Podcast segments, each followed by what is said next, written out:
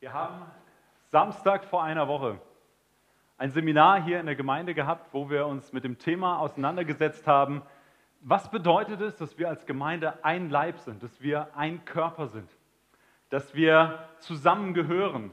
Und was hat, haben die letzten anderthalb Jahre Pandemiezeit mit uns gemacht als Gemeinde, mit unserer persönlichen Wahrnehmung und Einschätzung, mit dem, was gut gelaufen ist, was vielleicht nicht so gut gelaufen ist?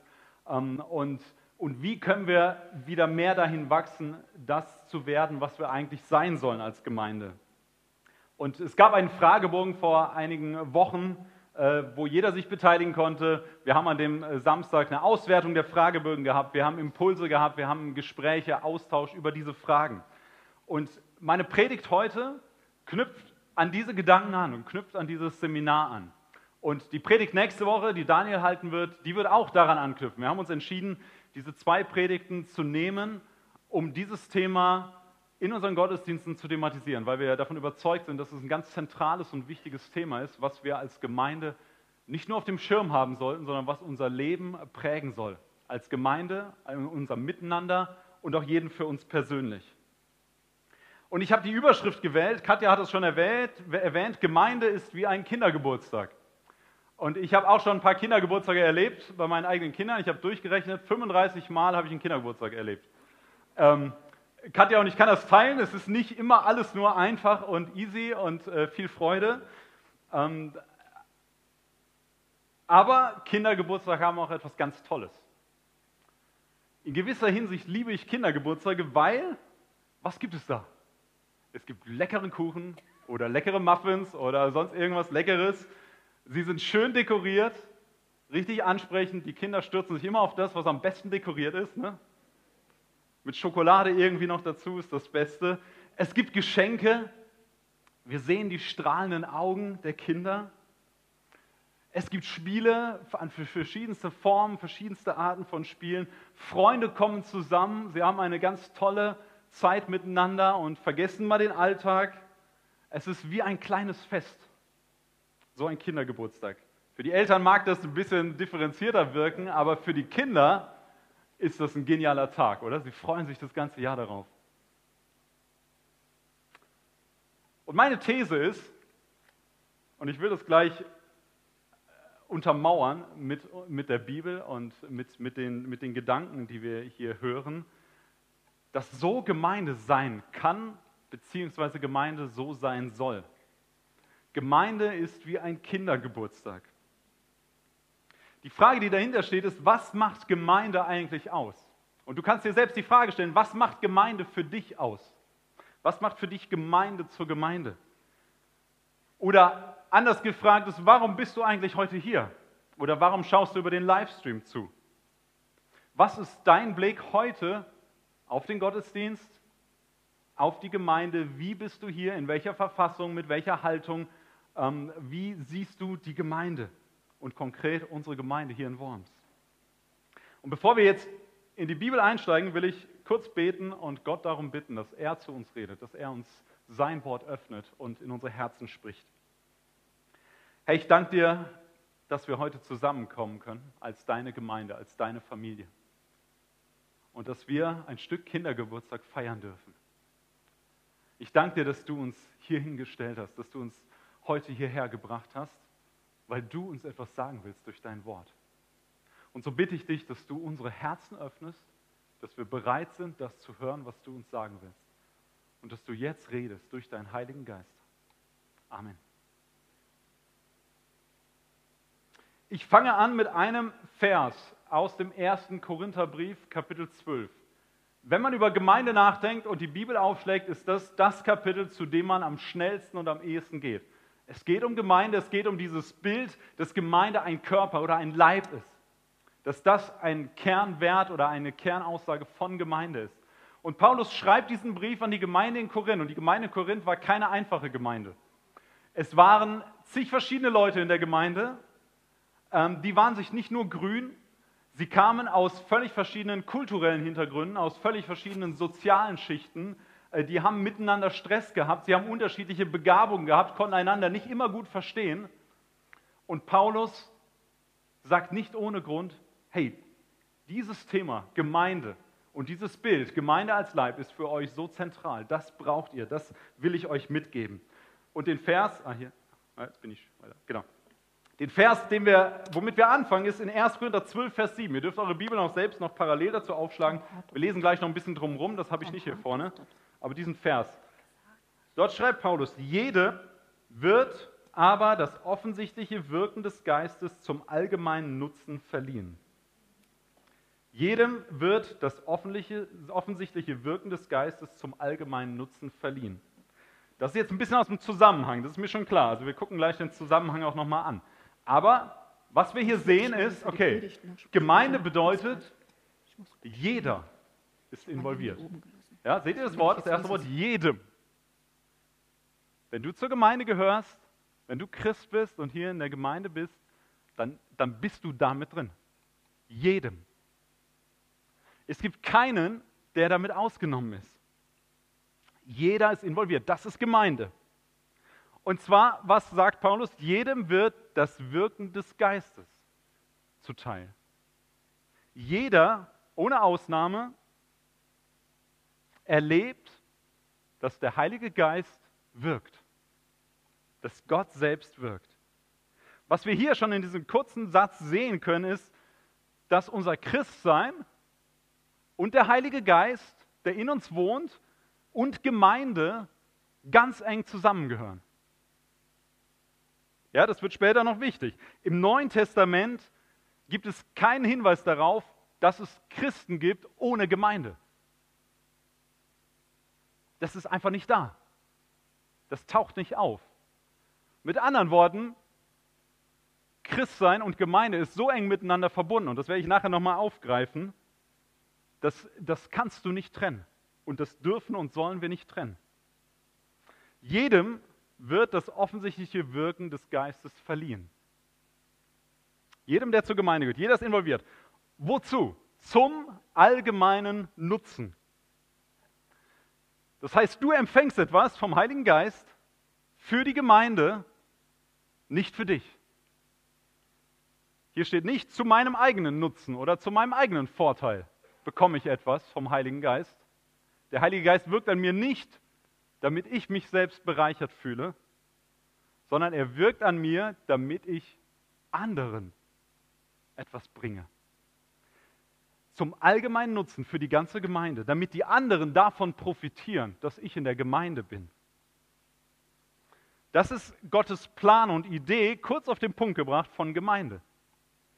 Wir kommen in die Gemeinde, wir leben in der Gemeinde nicht um zu konsumieren, sondern um uns zu investieren. Als Gemeinde sind wir zusammengestellt von Gott. Das ist ein Wunder und gleichzeitig eine Herausforderung.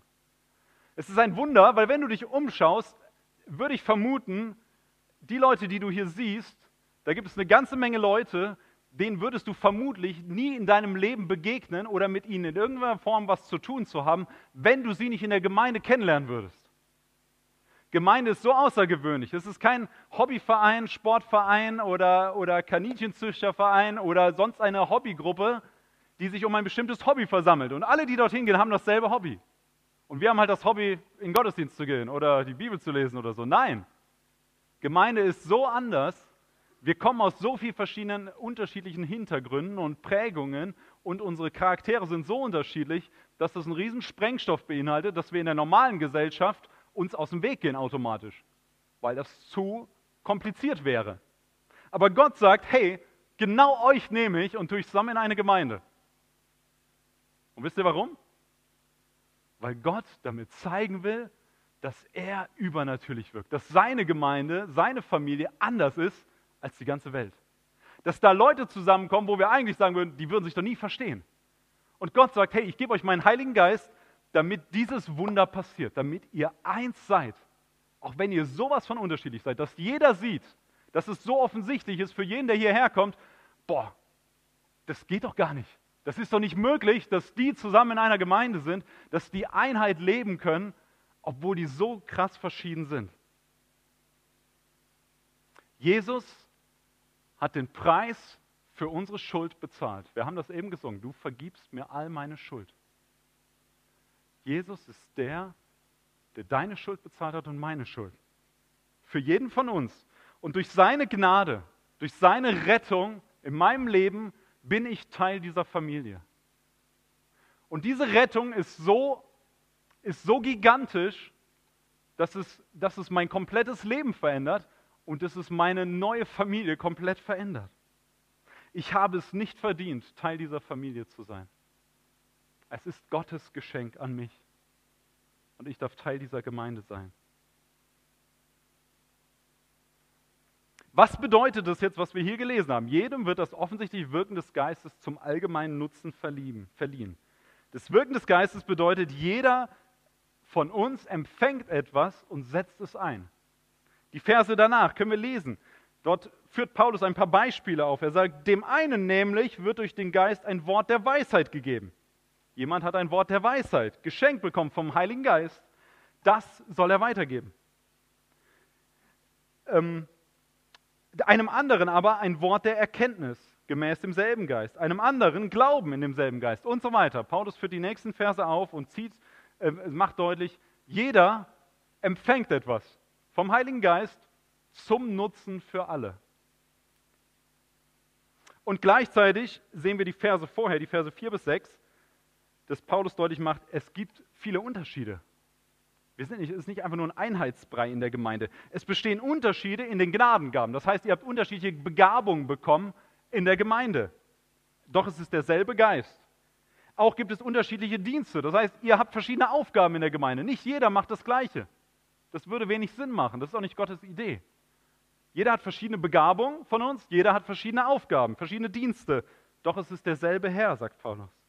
Und auch die Kraftwirkungen sind unterschiedlich, doch es ist derselbe Gott, der alles in allen wirkt. Also das heißt, die Auswirkung dessen, was wir tun, ist unterschiedlich.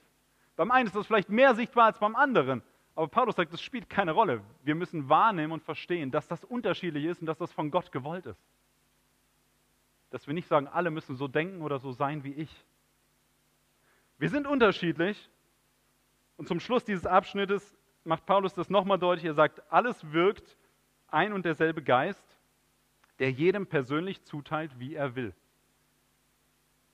Deine Begabung, das, was du von Gott geschenkt bekommen hast durch den Heiligen Geist, ist seine Entscheidung, was er dir gibt.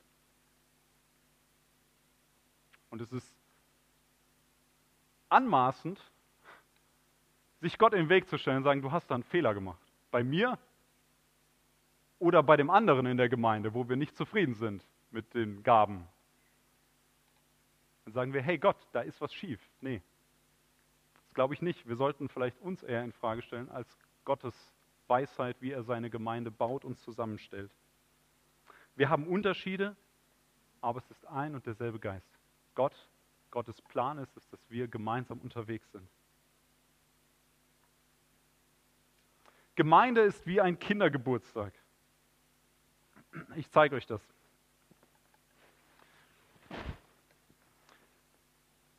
Das ist eine Box. Und stellt euch mal vor, wir als Gemeinde sind diese Box. Oder unser Gottesdienst ist diese Box.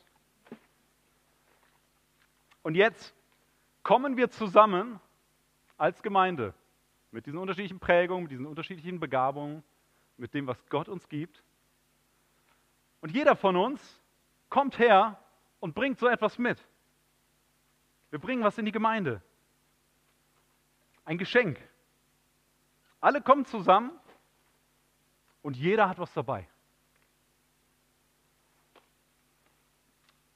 Ihr kennt das beim Kindergeburtstag. Eins der faszinierenden Dinge finde ich. Unser Sohn war jetzt vor kurzem auf dem Kindergeburtstag eingeladen. Und was bringt er? Natürlich, er bringt ein Geschenk mit für seinen Freund, ja, wo er Freude hat, ihm das zu überreichen.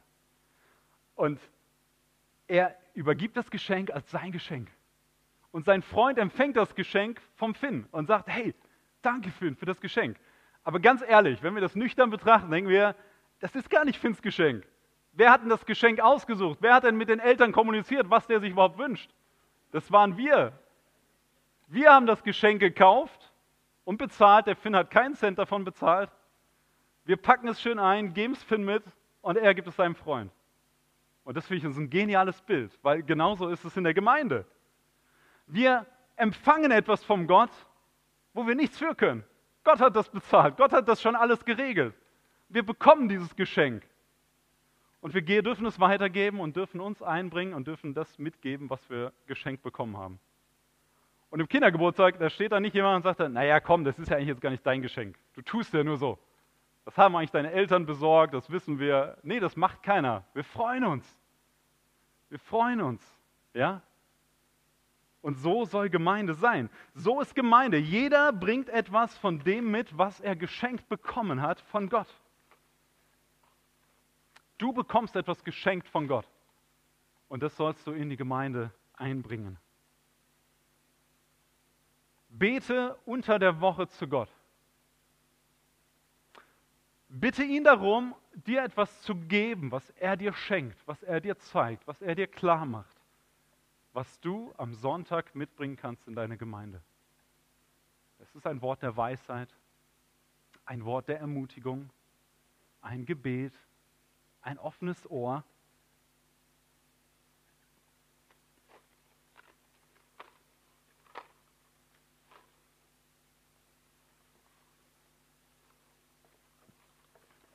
Karl-Heinz, ich danke dir für deine Liebe zu Gottes Wort und für deinen Einsatz in der Gemeinde. Und du darfst deiner Frau gern auch noch was mitbringen für ihr treues Beten in der Gemeinde. Ortwin, ich danke dir, dass du immer ein offenes Ohr hast. Für mich und für andere. Vielen Dank.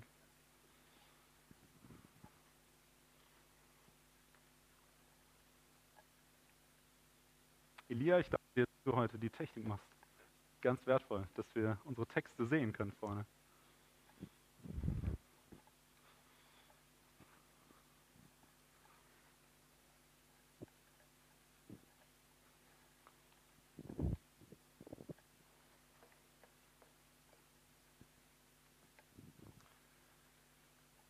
Ermutige andere.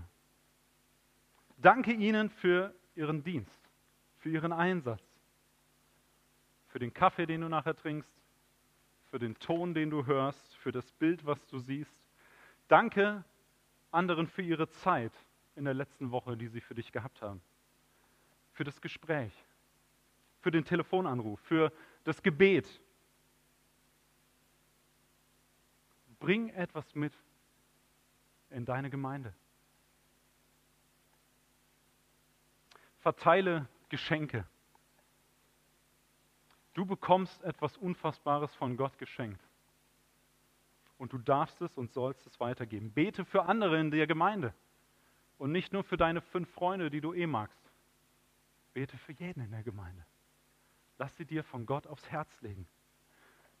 Bringe dich ein und diene in der Gemeinde. Es gibt unzählige Möglichkeiten. Höre jemandem zu, wie es ihm tatsächlich geht. Ruf ihn an. Stell dir vor, wir als Gemeinde kommen zusammen und jeder bringt etwas mit. Jeder bringt etwas mit. Jeder dient dem anderen. Jeder gibt. Das ist ein Ort, da will ich sein. Stell dir vor, wir hätten eine Sehnsucht unter der Woche, uns endlich wieder sonntags zu treffen, weil wir fasziniert und begeistert sind, was Gott dieses Mal schenkt, was er mir schenkt, was ich anderen weitergebe. Was für ein Fest ist das als Familie? Was für ein Kindergeburtstag? Nicht einmal im Jahr, jede Woche dürfen wir das erleben. Frag Gott, was er dir gibt und was du mitbringen kannst.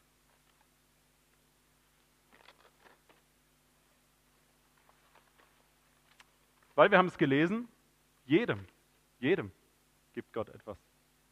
Du bist nicht mit leeren Händen da. Gemeinde hat keine Zuschauer. Gemeinde ist kein Serviceunternehmen, das die Bedürfnisse der Kunden befriedigt, um einen möglichst hohen Gewinn zu erzielen. Gemeinde ist attraktiv. Nicht, weil Gemeinde den besten Gottesdienst hat oder den begabtesten Pastor oder das beste Programm oder das schönste Gebäude oder das meiste Geld. Gemeinde ist attraktiv auf die Art und Weise, wie wir miteinander leben, wie wir miteinander umgehen. Wir, die wir so unterschiedlich sind, sollen als Einheit, als ein Körper, als ein Leib funktionieren. Das ist das Wunder, was Gott in der Gemeinde schenkt. Und Jesus sagt in Markus 10, Vers 45,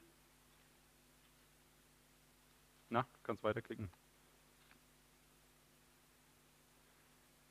Denn auch der Sohn des Menschen, womit er sich selber meint, ist nicht gekommen, um sich dienen zu lassen, sondern um zu dienen und sein Leben zu geben als Lösegeld für viele. Jesus ist nicht gekommen, um bedient zu werden, sondern um zu dienen und sein Leben zu geben an unserer Stelle. An unserer Stelle. Wir bekommen Rettung durch ihn. Jesus ist so ganz anders. Er hätte es verdient, bedient zu werden, oder? Die Jünger, das wird aus dem Zusammenhang dieser Geschichte deutlich, hatten die klare Vorstellung, Jesus richtet jetzt sein Reich auf. Jesus ist König.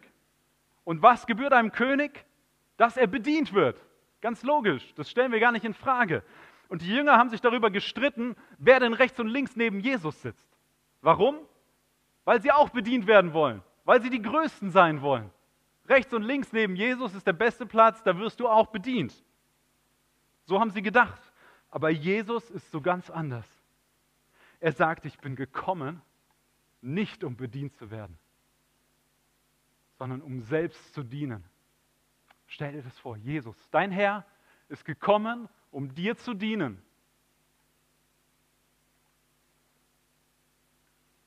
Und er sagt zu seinen Jüngern, er mahnt sie, er sagt, wer unter euch groß werden will, der sei euer Diener.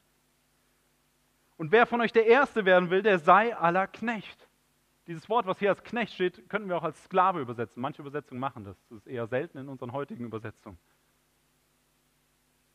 Aber Jesus sagt hier, hey, wenn du mir nachfolgen willst, wenn du Christ sein willst, wenn du wirklich verstanden hast, was es bedeutet, mit mir zu leben, dann bist du ein Sklave. Dann, dann bist du ein Sklave für die anderen. Wir mögen das Wort nicht, das ist mir klar.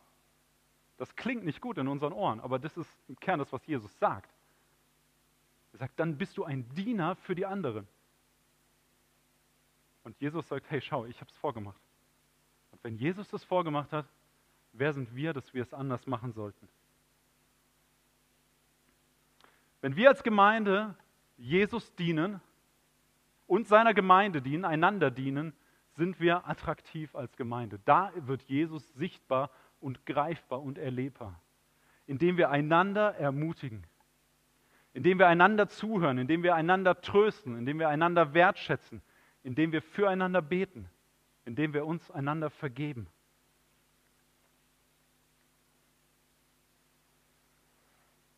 Will euch etwas mitgeben, was herausfordernd ist, aber was mich schon seit vielen Jahren bewegt, wenn es um Gemeinde geht. Ein Zitat ist das von Dietrich Bonhoeffer in seinem Buch Gemeinsames Leben. Kannst die nächste Folie machen? Dort kommt das Zitat.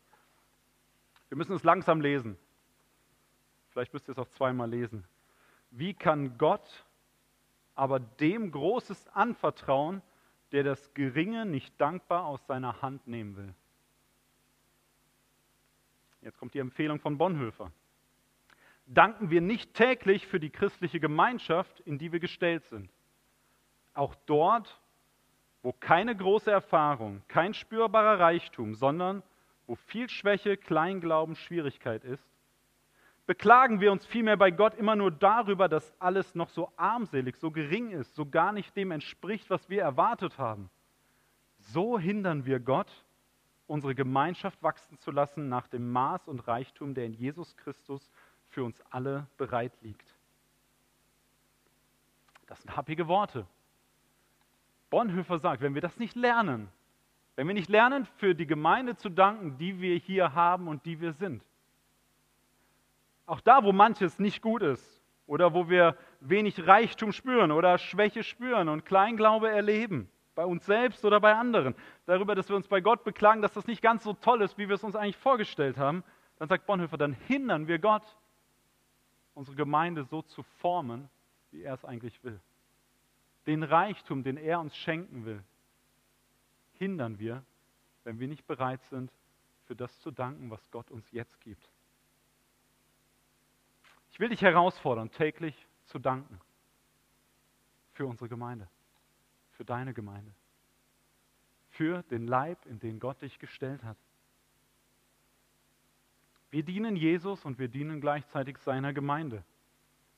Und die beiden Sachen lassen sich nicht trennen. Weil wir im Neuen Testament lesen, die Gemeinde von Jesus, die ist sein Leib, sein Körper. Mit anderen Worten, du kannst nicht sagen, ich diene Jesus und diene der Gemeinde nicht, weil das zusammengehört. Du kannst nicht, du kannst nicht, äh, dem Karl-Heinz kann ich nicht dienen ohne ihm als ganzen Menschen zu dienen. Ich kann nicht sagen, ich diene nur dem Kopf von Karl-Heinz. Das funktioniert nicht. Aber so ist es, wenn wir sagen, wir dienen Jesus, aber die Gemeinde ist eigentlich egal. Das geht nicht. Du kannst es nicht trennen.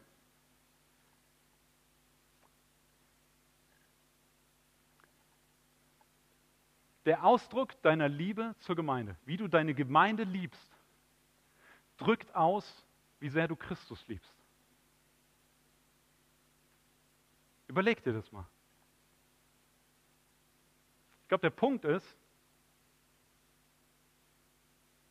wenn wir sagen, wir lieben Jesus und wir sind Christen und folgen ihm nach, aber lieben nicht seine Gemeinde, dann haben wir ein großes Problem. Dann müssen wir uns selbst die Frage stellen oder von Gott die Frage gefallen lassen, lieben wir ihn wirklich, so wie wir es sollten? weil wir klar im Neuen Testament haben, du kannst das nicht trennen. Du kannst nicht sagen, ich liebe Jesus, aber der Rest ist mir eigentlich egal. Das geht nicht. Und es wird noch klarer, wenn wir uns an die Begebenheit erinnern, wo, wo Saulus zum Paulus wird. Saulus ist auf dem Weg, die Christen zu verfolgen, die Christen zu verhaften. Er verfolgt die Gemeinde. Und mitten auf dem Weg kommt ein Riesenlicht und er fällt vom Pferd und Jesus begegnet ihm und er spricht zu ihm. Und was sagt Jesus zu Paulus? Er sagt nicht, Saulus, warum verfolgst du die Gemeinde? Warum verfolgst du die Christen? Das sagt Jesus nicht. Was sagt Jesus? Warum verfolgst du mich? Warum verfolgst du mich? Jesus identifiziert sich so 100% mit den Christen, die Paulus oder Saulus verfolgt, dass er sagen kann, warum verfolgst du mich? Jesus ist der, den Paulus verfolgt. Das ist das Verständnis von Gemeinde, was wir im Neuen Testament finden. Eine, eine hundertprozentige Identifizierung von Jesus mit seiner Gemeinde. Und das heißt, wenn wir die Gemeinde nicht lieben, und das sind alle anderen Christen in der Gemeinde praktisch, dann lieben wir Jesus nicht. Es geht nicht anders. Weil Jesus sagt, ich bin die Gemeinde. Wenn du mich liebst, dann liebst du die Gemeinde. Du kannst das nicht trennen. Es gibt diese direkte Verbindung. Unsere Liebe zu Jesus drückt sich in unserer Liebe zu unseren Geschwistern, zu unseren Schwestern und Brüdern in der Gemeinde aus. Und ich will dich einladen, heute einen Punkt zu setzen, wo du in deinem Herzen sagst, ich will dass sich das bei mir ändert. Ich will, dass Jesus mehr Liebe in mein Herz schenkt. Für ihn und für seine Gemeinde. Ich will, dass das mein Leben so füllt und prägt, dass das ein Riesenzeugnis nach außen ist. Ich lade dich ein dazu. Und ich will dich konkret einladen, jetzt gleich, wenn wir das Abendmahl feiern, dass du diesen Punkt festmachst. Dass du sagst, hey Jesus, das will ich, das will ich ab jetzt mehr machen als bisher. Ich will dich mehr lieben. Ich will deine Gemeinde mehr lieben. Gib mir deine Liebe ins Herz. Ich will vergeben, wo ich verletzt wurde. Vielleicht ist es dran, dass du heute während des Abendmahls, vorm Abendmahl, zu jemand anderem gehst, der hier im Raum ist. Oder jemandem eine WhatsApp schreibst, wo du um Vergebung bitten willst. Oder wo du Vergebung zusprechen willst. Wo Verletzung zwischen euch passiert ist. Das ist, das ist ein Kernweg von Liebe. Wenn du lieben lernen willst, dann fang doch damit an. Wir werden das Angebot haben, während des Abendmahls auch für euch zu beten. Wenn du ein Gebet brauchst, wenn du Ermutigung brauchst, wenn du einen Segen brauchst, dann komm gerne nach vorne und wir beten für euch. Und das Letzte will ich euch einladen. Das könnt ihr während des Abendmahls machen oder auch am Ende vom Gottesdienst. dass ihr euch aus dieser Kiste ein Geschenk nehmt, symbolisch für das, was Gott euch gibt, was Gott jedem Einzelnen gibt. Dass ihr euch was rausnehmt, ein Geschenk, und das jemand anderem gebt. Ihr könnt das während des Abendmahls machen, dass ihr auch zu jemandem hingeht und sagt, hey, dir will ich das geben, ich will dir Danke sagen, ich will dich ermutigen. Oder ich will mich entschuldigen für das, was nicht gut gelaufen ist. Dann nimm es und geh hin. Oder nimm es nach dem Gottesdienst und mach es. Amen.